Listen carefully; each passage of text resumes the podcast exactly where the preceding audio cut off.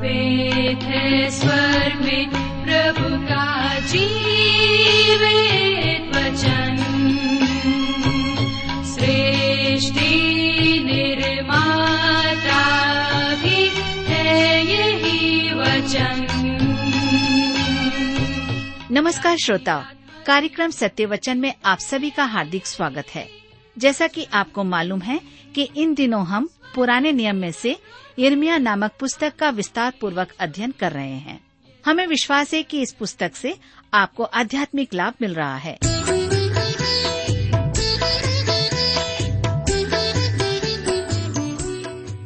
प्रिय मित्र प्रभु के मधुर और पवित्र नाम में आप सबको मेरा नमस्कार। मैं कुशल पूर्वक हूँ और मुझे आशा है कि आप सब भी परमेश्वर की दया से कुशल पूर्वक हैं और आज फिर से परमेश्वर के वचन में से सीखने के लिए आप तैयार बैठे हैं। मैं आप सभी श्रोता मित्रों का इस कार्यक्रम में स्वागत करता हूँ। विशेष करके अपने उन सभी नए मित्रों का जो पहली बार हमारे इस कार्यक्रम को सुन रहे हैं। हम आपको बताना चाहते हैं कि हम इन दिनों बाइबल में से यर्मिया नामक पुस्तक का अध्ययन कर रहे हैं। और इस अध्ययन में हम देख रहे हैं कि यर्मिया भविष्य वक्ता यहूदियों के बंधुआई में जाने के बारे में भविष्यवाणी करता है। तो मित्रों, इससे पहले कि आज हम अपने अध्ययन में और आगे बढ़ें, आइए हम सब प्रार्थना करें और परमेश्वर से आज के अध्ययन के लिए सहायता मांगे। हमारे प्रेमी और दयालु पिता परमेश्वर, हम आपको धन्यवाद देते हैं। आपके सामर्थ्य और जीवित वचन के लिए जिसके द्वारा से आप हमसे बातचीत करते हैं, हमें सिखाते और समझाते हैं। इस समय जब हम आपके वचन में से अध्ययन करते हैं, हमारी प्रार्थना है कि आप हमारे प्रत्येक श्रोता भाई बहनों को अपनी बुद्धि, ज्ञान और समझ प्रदान करें। आप अपने वचन के द्वारा उनसे बोले और बातचीत करें। उनके जीवन में अपने शांति और आनंद प्रदान करें। उनके हर एक प्रकार की बुराइयों से उन्हें छुटकारा दें। आज यह वचन हमारे प्रत्येक श्रोताओं के जीवन के लिए हो सके। इस पर अपने आशीष दे, हमारी सहायता कर। प्रार्थना यीशु के नाम से मांगते हैं। आमीन।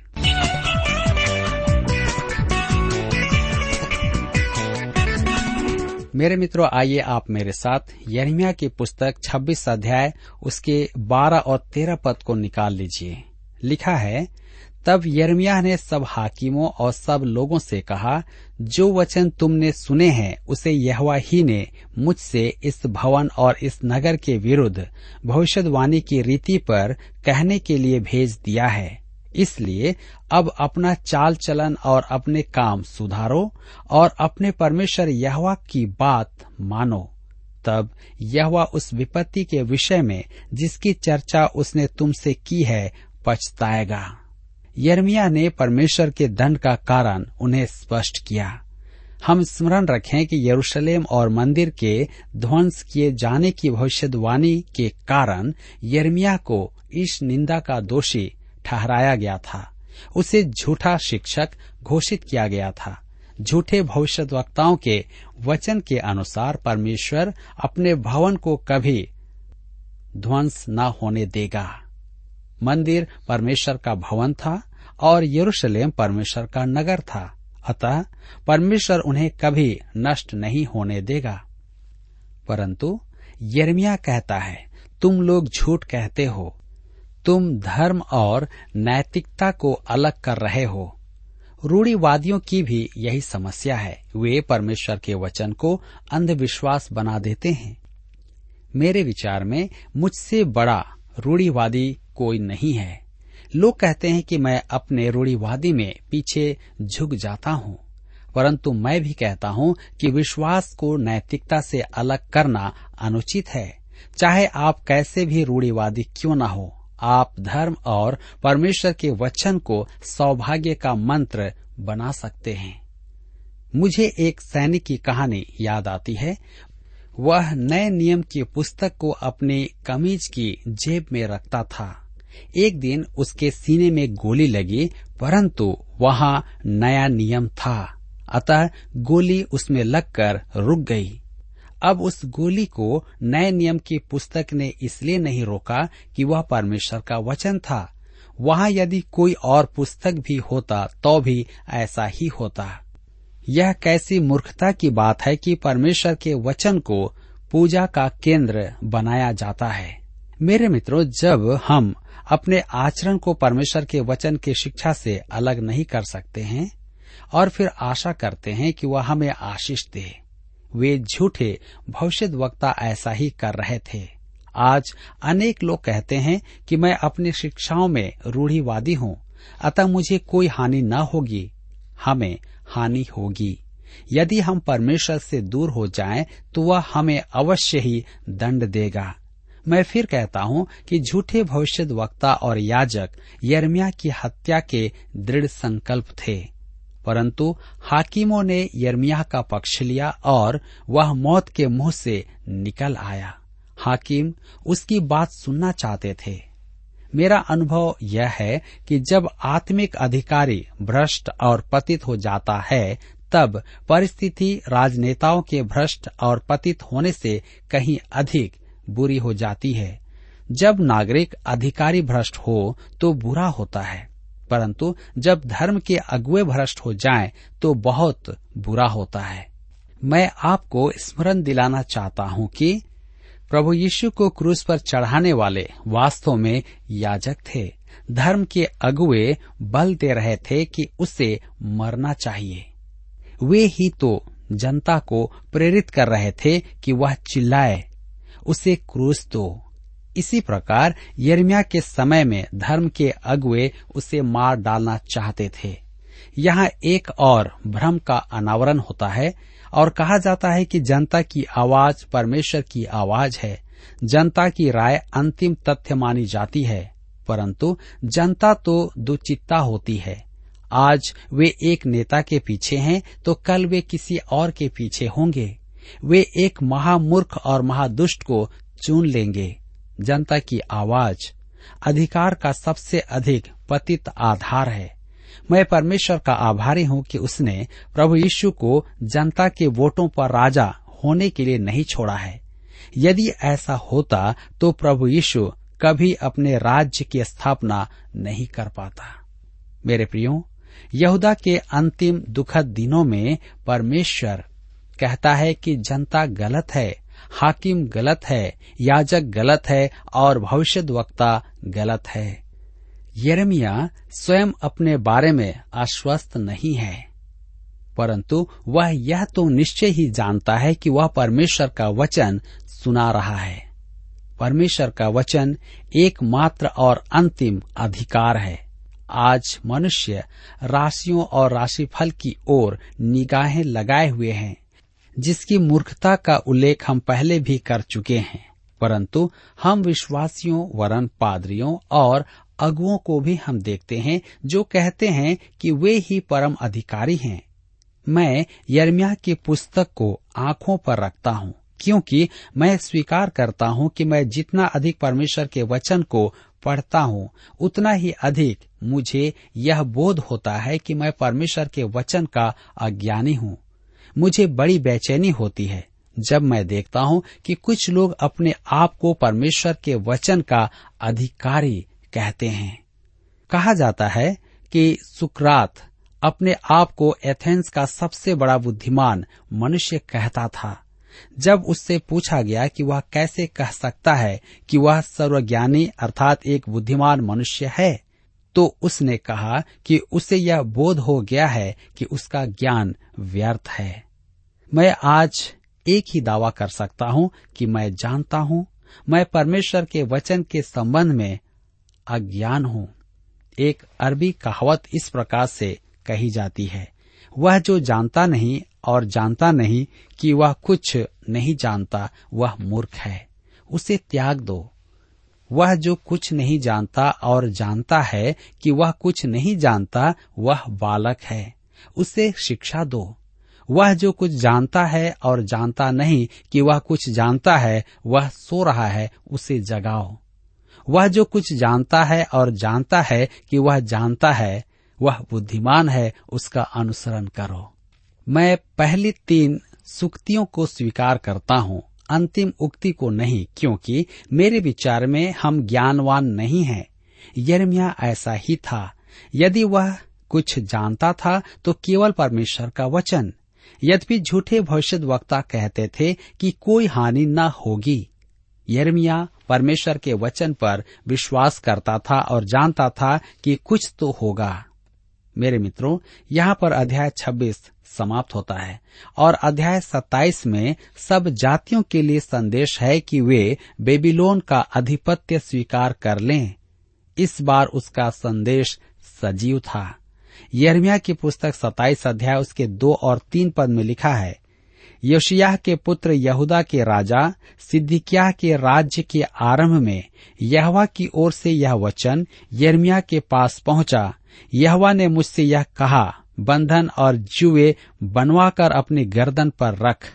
तब उन्हें एदोम और मुआब और अमोन और सोर और सीदोन के राजाओं के पास उन दूतों के हाथ भेजना, जो यहूदा के राजा सिद्दिकिया के पास यरूशलेम में आए हैं। परमेश्वर सब जातियों को बताना चाहता है कि वह सृजनहार है और जिसे चाहता है उसे अधिकार देता है। हम आगे पढ़ते हैं यर्मिया की पुस्तक सत्ताईस अध्याय, उसके छह पद में। लिखा हुआ है, अब मैंने ये सब देश अपने दास बेबीलोन के राजा नबुकद नेसर को आप ही दे दिए हैं, और मैदान के जीव जंतुओं को भी मैंने उसे दिया है कि वे उसके अधीन रहे। यद्यपि परमेश्वर ने सब जातियों को स्पष्ट कह दिया कि वे बेबीलोन के राजा को आत्मसमर्पण कर दें, परंतु उन्होंने नहीं सुना। यदि वे यर्मिया की बात मान लेते तो हज़ारों जाने बच जाती। यर्मिया की पुस्तक सताइस अध्याय के आठ पद में हम पढ़ते हैं, पर जो जाति या राज्य बेबीलोन के राजा नबुकद नेसर के अधीन न हो और उसका जुआ अपने गर्दन पर न ले ले, उस जाति को मैं तलवार, महँगी और मरी का दंड उस समय तक देता रहूँगा, जब तक उसको उसके हाथ के द्वारा मिटा न दू। यहवा की यही वाणी है। मेरे मित्र, यहाँ पर हम देखते हैं कि परमेश्वर की आज्ञा को जो नहीं मानते हैं, वह उसे दंड देता है। और इसी के साथ यहाँ पर अध्याय सत्ताईस भी समाप्त होता है और अध्याय अट्ठाईस में हम देखेंगे झूठा भविष्य वक्ता हनन्या अध्याय अट्ठाईस, जुओं की भविष्यवाणी है। हनन्या नामक एक भविष्य वक्ता था जो यरिम्या की भविष्यवाणी का खंडन करता और कहता था कि वही परमेश्वर का सच्चा वचन सुनाता है। तो आइए हम पढ़ें यर्मिया की पुस्तक 28 अध्याय, उसका दो से चार पद। इसराइल का परमेश्वर सेनाओं का यहवा यूँ कहता है, मैंने बेबीलोन के राजा के जुए को तोड़ डाला है। यहवा के भवन के जितने पात्र बेबीलोन का राजा नबुकद नेसर इस स्थान से उठाकर बेबीलोन ले गया, उन्हें मैं दो वर्ष के भीतर फिर इसी स्थान में ले आऊँगा। मैं यहूदा के राजा यहोयाकीम के पुत्र यकोन्याह और सब यहूदी बंदियों को भी, जो बेबीलोन गए हैं, इस स्थान में लौटा ले आऊँगा, क्योंकि मैंने बेबीलोन के राजा के जुए को तोड़ दिया है। यहवा की यही वाणी है। यर्मिया स्पष्ट करता है कि हनन्या परमेश्वर का भेजा हुआ भविष्य वक्ता नहीं है, और वह झूठा संदेश सुनाता है। हनन्या ने यरिमिया की गर्दन पर से जुआ उतारकर उसे तोड़ दिया और कहा यह यूँ कहता है, इसी प्रकार से मैं पूरे दो वर्ष के भीतर बेबीलोन के राजा नबुकद नेसर के सब जातियों की गर्दन पर से जुआ उतार कर तोड़ दूँगा। परमेश्वर ने कहा कि उसे बता दिया जाए कि उसका दंड यह होगा कि वह एक ही वर्ष में मर जाएगा। देखिए कि फिर क्या हुआ। यर्मिया की पुस्तक 28 अध्याय, उसके 15 से 17 पद में इस प्रकार से हम पढ़ते हैं। यर्मिया नबी ने हनन्या नबी से यह भी कहा, हे हनन्या देख, यहवा ने तुझे नहीं भेजा। तूने इन लोगों को झूठी आशा दिलाई है। इसलिए यह तुझसे यूँ कहता है, देख, मैं तुझको पृथ्वी के ऊपर से उठा दूँगा। इसी वर्ष में तू मरेगा, क्योंकि तूने यहवा की ओर से फिरने की बात कही है। इस वचन के अनुसार हनन्याह उसी वर्ष के सातवें महीने में मर गया। मेरे मित्रों, जैसा परमेश्वर ने कहा था, वैसा ही हुआ और हनन्याह मर गया। आप सोचेंगे कि उसे देखकर लोग सतर्क हो जाएँगे और कहेंगे कि यर्मिया ही सही भविष्य वक्ता है। वही परमेश्वर का वचन सुना रहा है। परंतु उन्होंने विश्वास नहीं किया और परमेश्वर के वचन का फिर से विरोध वे करते रहे। यहूदा झूठी बातों पर विश्वास करता रहा, जैसे आज भी हम यही करते आए हैं। किसी ने इंग्लैंड के एक महान विद्वान से पूछा, एक महान राजनेता की क्या पहचान है? उन्होंने उत्तर दिया, वह जानता होता कि परमेश्वर आने वाले पचास वर्ष किस दिशा में चलेगा। मेरे मित्रों, दुख की बात तो यह है कि हमने परमेश्वर के वचन को अनदेखा किया है। मेरे प्रियो, यहाँ पर अध्याय 28 समाप्त होता है और अब हम अध्याय 29 से अपने अध्ययन को जारी रखेंगे। और इस अध्याय का मुख्य विषय है पहली बंधुआई के लोगों के लिए आशा का संदेश। यर्मिया का प्रोत्साहन भी हम देखेंगे कि यर्मिया प्रोत्साहन भरा पत्र देता है। आइए हम पढ़ें यर्मिया की पुस्तक उन्तीस अध्याय उसके एक पद में। उसी वर्ष यरेमिया नबी ने इस आशय की पत्री उन पूर्णियों और भविष्य वक्ताओं और साधारण लोगों के पास भेजी, जो बंदियों में से बचे थे, जिनको नबुकद नेसर यरूशलेम से बेबीलोन को ले गया था। दूसरे राजाओं की पुस्तक, चौबीस अध्याय, उसके दस से सोलह पद में, जो लोग बंधुआई में चले गए थे, उनको लिखा। यर्मिया का पत्र अध्याय उन्तीस में दिया गया है। यहूदा का पूर्ण विस्थापन ग्यारह वर्ष के बाद हुआ था। मेरे प्रियो, हम दूसरे राजाओं की पुस्तक पच्चीस अध्याय उसके एक से सात पद में भी इसे पढ़ते हैं और उनके लिए परमेश्वर का निर्देश है। यर्मिया की पुस्तक उन्तीस अध्याय उसके चार से छह पद में लिखा है। उसमें लिखा था, जितने लोगों को मैंने यरूशलेम से बंदी करके बेबीलोन में पहुंचवा दिया उन सबों से इसराइल का परमेश्वर, सेनाओं का यहवा, यूँ कहता है, घर बनाकर उनमें बस जाओ, बारियाँ लगाकर उनके फल खाओ, विवाह करके बेटे बेटियाँ जन्माओ और अपने बेटों के लिए स्त्रियाँ ब्याह लो और अपनी बेटियाँ पुरुषों को ब्याह दो, कि वे भी बेटे बेटियाँ जन्माए और वहाँ घटो नहीं, वरन बढ़ते जाओ। बेबीलोन में बस जाओ। यह मत सोचो कि शीघ्र ही मुक्त किए जाओगे। भविष्य की योजना बनाओ। विवाह करके घर बसा लो, क्योंकि तुम्हें वहाँ लंबे समय तक रहना है। यर्मिया की पुस्तक उन्तीस अध्याय उसके सात पद में हम पढ़ते हैं। लिखा हुआ है, परंतु जिस नगर में मैंने तुमको बंदी करा के भेज दिया है, उसके कुशल का यत्न किया करो और उसके हित के लिए यहोवा से प्रार्थना किया करो। क्योंकि उसके कुशल से तुम भी कुशल के साथ रहोगे। उस नगर के कुशल का यत्न करो, जिस नगर में तुम हो, और उसके लिए प्रार्थना भी करो, अर्थात उन्हें विद्रोह नहीं करना है। वे वहाँ बस जाएँ और नियमों का पालन करें। यर्मिया की पुस्तक उन्तीस अध्याय के दस पद में हम पढ़ते हैं। यह यूँ कहता है बेबीलोन के सत्तर वर्ष पूरे होने पर मैं तुम्हारी सुधि लूँगा। और अपना यह मन भावना, वचन की मैं तुम्हें इस स्थान में लौटा ले आऊँगा, पूरा करूँगा। मेरे मित्रों, परमेश्वर उनके वहाँ रहने के वर्ष ठीक ठीक बता देता है, परंतु कहता है कि उसने उनको त्याग नहीं दिया है। वह उन्हें स्वदेश अवश्य लौटा लाएगा। आइए हम देखेंगे झूठे भविष्य वक्ताओं का भ्रम। बेबीलोन में भी उनके मध्य झूठे भविष्य वक्ता थे, जो यर्मिया के पत्र को स्वीकार नहीं कर रहे थे कि वह परमेश्वर का संदेश है। उन्होंने यरूशलेम को पत्र लिखे कि परमेश्वर ने नया याजक नियुक्त किया है और यर्मिया को शांत करना होगा। तब हम पढ़ते हैं यर्मिया उन्तीस अध्याय उसके तीस से बत्तीस पद में लिखा हुआ है, तब यहवा का यह वचन यरमिया के पास पहुँचा। सब बंदियों के पास यह कहला भेज। यहवा नेहलामी शमायाह के विषय में यूँ कहता है, शमायाह ने मेरे बिना भेजे तुमसे जो भविष्यवाणी की और तुमको झूठ पर भरोसा दिलाया है, इसलिए यह यूँ कहता है, सुनो मैं उस नेहलामी, शमायाह और उसके वंश को दंड देने पर हूँ।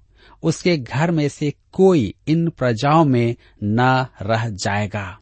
निश्चय ही परमेश्वर ने इन झूठे भविष्य वक्ताओं पर दंड की घोषणा की। परमेश्वर इतिहास में अत्यधिक प्रभावी रूप से बात करता है। उसने यहूदा पर स्पष्ट कर दिया था कि उनकी दुर्दशा का कारण उनका पाप है। परमेश्वर बदला नहीं है, वह पाप का दंड देता है। बहुत लोगों का विचार है कि नए नियम का परमेश्वर पुराने नियम के परमेश्वर से अलग है। जी नहीं, वह वही है और वही परमेश्वर है। उसमें लेश मात्र भी परिवर्तन नहीं आया है। वह न तो बूढ़ा हुआ है और न ही उसने कोई नई बात सीखी है। वह वही परमेश्वर है जो आज भी पाप का दंड देता है, यदि हम सुनकर उसकी ओर न फिरें। परमेश्वर ने इतिहास में ही नहीं, अपने वचन में भी चर्चा की है। सुनिए, पत्रस क्या कहता है। दूसरा पत्रस की पत्री एक अध्याय उसके बीस पद में। पहले यह जान लो कि पवित्र शास्त्र की किसी के अपने ही विचारधारा के आधार पर पूर्ण नहीं होती। पहले यह जान लो, अर्थात यह मुख्य बात है, जैसे पहली कक्षा में सीखने वाली बात। इस पद को दो मुख्य रूप में गलत समझा जाता है। आप किसी एक भविष्यवाणी को अलग करके उसका अध्ययन नहीं कर सकते हैं। आपको संपूर्ण भविष्यवाणी पढ़ना होगा। यह बात सच है, परंतु यह गद्यांश ऐसी शिक्षा नहीं देता है। कुछ लोगों का कहना यह भी है कि आपको भविष्यवाणी की व्याख्या करने का अधिकार नहीं है। मेरे मित्रों, इसके अनुसार तो परमेश्वर ने मुझे जो स्वतंत्रता दी है, वह समाप्त हो जाती। पत्रस यह नहीं कह रहा है। वह परमेश्वर के प्रकाशन का अंतिम परिणाम के बारे में नहीं कह रहा है। वह उसके आरंभ की बात कह रहा है। धर्मशास्त्र की भविष्यवाणी आरंभ में व्यक्तिगत अर्थ निर्धारण के लिए नहीं थी। पुराने नियम में भविष्यवाणी करने और लिखने वाले भविष्य वक्ता आपको अपने अवलोकन का निष्कर्ष नहीं सुना रहे थे। वे वही बात कहते थे जो परमेश्वर उनके मुँह के द्वारा कहलवाना चाहता था। मेरे मित्रों, जब हम परमेश्वर के वचन के पास आते हैं तो हमें पहले उस स्थान पर आना है कि हम धूल में धाराशाही हों।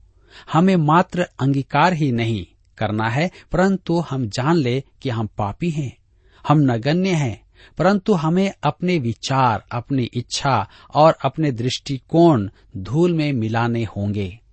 और केवल सुनना है कि परमेश्वर हमसे क्या कहता है। यर्मिया के युग में हाकिमों याचकों और भविष्य वक्ताओं की यही एक समस्या थी। आज हमारी भी यही समस्या है। प्रत्येक मनुष्य का अपना विचार है।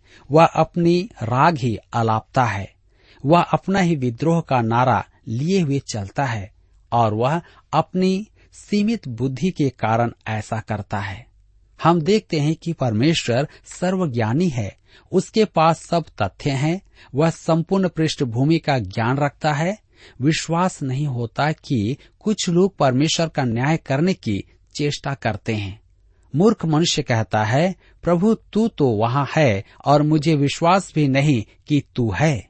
मुझे समझाना बहुत कठिन है, क्योंकि मैं अति बुद्धिमान हूँ। और मेरी बुद्धि कहती है कि तू शायद वहाँ है भी या नहीं। और यदि तू वहाँ भी हो तो मैं तुझे यह बताना चाहता हूँ कि तू गलत है। ओह, मेरे मित्रों, यह कैसा घमंड है। यदि एक चींटी मेरी कुर्सी पर बैठकर मुझसे कहे, देख, मुझे तो तेरे घर का नक्शा पसंद नहीं है, और न ही फूल पौधे लगाने का तेरा तरीका मुझे पसंद है। मुझे तेरा भोजन भी पसंद नहीं है। आप जानते हैं कि मैं उस चीटी के साथ क्या करूँगा? मैं उसे कुर्सी पर से उछाल कर पाँव तले दबा दूँगा और वह मर जाएगी। परंतु परमेश्वर मनुष्य के साथ ऐसा अनुग्रहकारी है। वह हमें कुचल नहीं देता है। उसने हमें एक और अवसर दिया है। बार बार मुझे और आपको वह अवसर देता है, ताकि हम उसकी सत्यता को समझ सकें, अपनी गलतियों को समझ सके, पापों का अंगीकार कर सकें। मेरे प्रियो, आइए आज हम आज के इस वचन के प्रकाशन में अपने आप को जाँच करके देखें कि क्या हम परमेश्वर की बातों को सुन रहे हैं या नहीं, क्या हम पश्चाताप कर रहे हैं या घमंड कर रहे हैं। यहाँ पर हमारे अध्ययन का समय समाप्त होता है। परंतु मैं आशा करता हूँ कि आज के इस अध्ययन के द्वारा आपने अपने जीवन में अवश्य ही आत्मिक लाभ प्राप्त किया है। प्रभु आप सबको आशीष दे।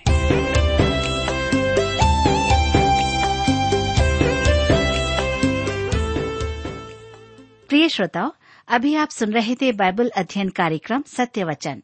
हम आशा करते हैं कि आज के इस कार्यक्रम से आपको आत्मिक लाभ मिला होगा। यदि आप परमेश्वर के बारे में और अधिक जानना चाहते हैं तो हमारे पास नया नियम एवं पवित्र शास्त्र बाइबल उपलब्ध है। इन्हें प्राप्त करने के लिए आप हमें इस पते पर लिख सकते हैं।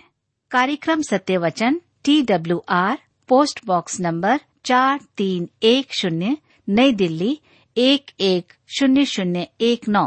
पता एक बार फिर सुन लीजिए, कार्यक्रम Satya Vachan T W R post box number four three one zero new Delhi one one zero zero one nine और हाँ श्रोताओ, याद रखें कि पत्र लिखते समय आपका नाम और पता साफ़ साफ़ लिखा होना चाहिए। इसके अलावा आप हमसे टेलीफोन के माध्यम से भी बातचीत कर सकते हैं, जिसमें हमारे काउंसलर या सलाहकार आपको सलाह देंगे। तो नोट कीजिए हमारा मोबाइल नंबर नौ नौ पाँच आठ आठ दो शून्य चार एक चार। याद रखें, double nine five, eight eight two zero four one four. और हमारा दूसरा नंबर है zero nine six, five one four, double three three nine seven. याद रहे, शून्य नौ छ पाँच एक चार, तीन तीन तीन नौ सात। इसके अलावा आप हमसे ईमेल के द्वारा भी संपर्क कर सकते हैं। हमारा ईमेल आईडी है Hindi T T B at T W R dot I N Hindi T T B at T W R dot I N श्रोताओं, इस कार्यक्रम को आप हमारे website radio eight eight two dot com पर भी सुन सकते हैं। इस website radio eight eight two dot com के बारे में अपने मित्रों को भी सूचित कर दें। और अब इसी के साथ हमारे कार्यक्रम का समय यहीं पर समाप्त होता है। अगले कार्यक्रम में आपसे फिर मुलाकात होगी। तब तक के लिए हमें आज्ञा दीजिए, नमस्कार।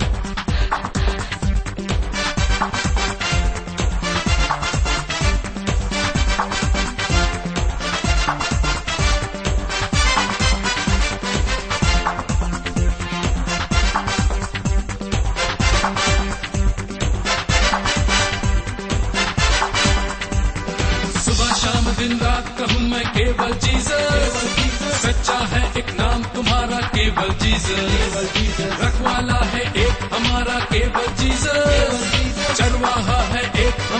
हमारा केवल जीसस केवल जीसस केवल जीसस केवल जीसस केवल जीसस क्षमा पाप को करता मेरे केवल जीसस मित्रों को भी गले लगाता केवल जीसस क्षमा पाप को करता मेरे केवल जीसस मित्रों को भी गले लगाता केवल जीसस केवल जीसस केवल जीसस सुबह शाम, दिन रात कहूँ मैं केवल जीसस सच्चा है एक नाम तुम्हारा केवल जीसस रखवाला है एक हमारा केवल जीसस चरवाहा है एक हमारा केवल जीसस नज़रें उठाकर देखो, वो तुम्हारी ओर देख रहा है। तुम्हें गले लगाने तुम्हारा साथी बनने को। केवल जीसस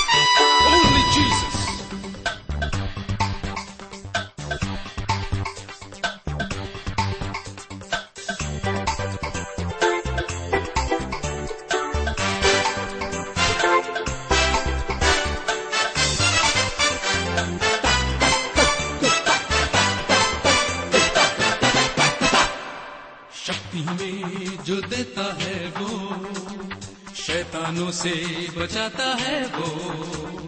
मुक्ति दिलाता हमें वही है। सच्ची राह दिखाता है वो। शक्ति हमें जो देता है वो। शैतानों से बचाता है वो। मुक्ति दिलाता